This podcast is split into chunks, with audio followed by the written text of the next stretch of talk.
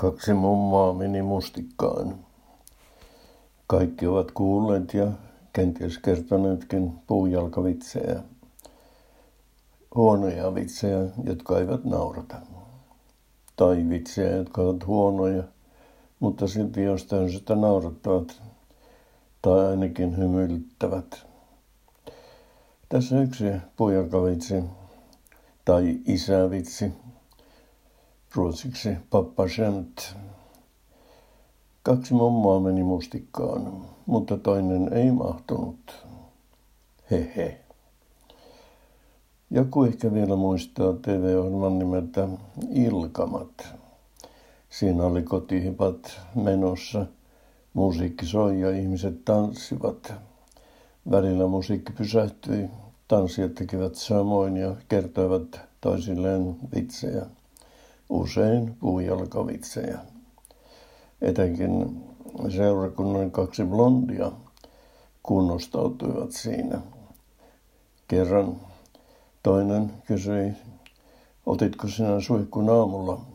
Ja toinen vastasi, en, onko se kadonnut? Olen väkisin vääntänyt omasta päästäni muutaman isävitsin, niin sanotun. Olen kyllä isä. Mutta en ole lainkaan varma, että nämä ovat vitsejä. Leikitään nyt, että ovat. Tässä ensimmäinen. No terve Einari, onko suloa näkynyt?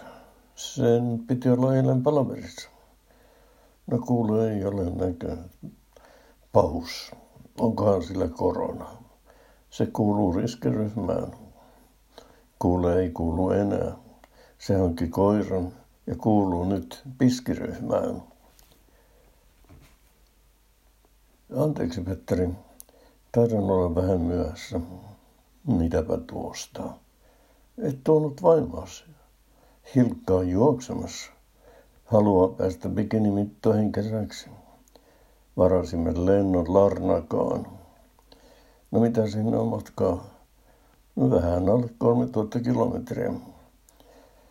Tarkoitin niihin bikinimittoihin. No, saman verran.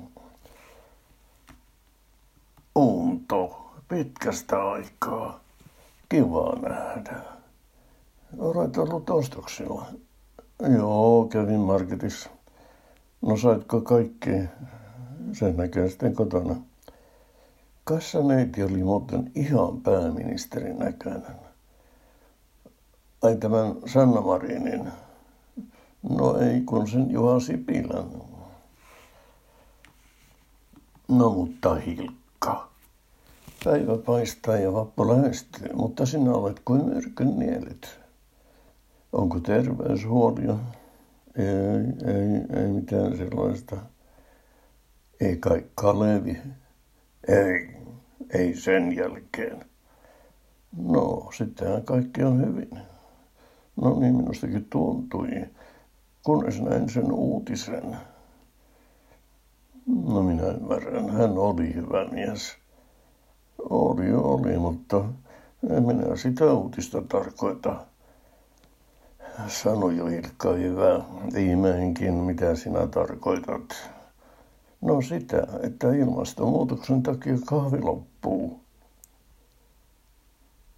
Ja vielä viimeinen.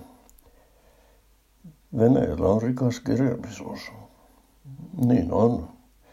Harmittaa koko lailla, että olen lukenut vain päällystäkin.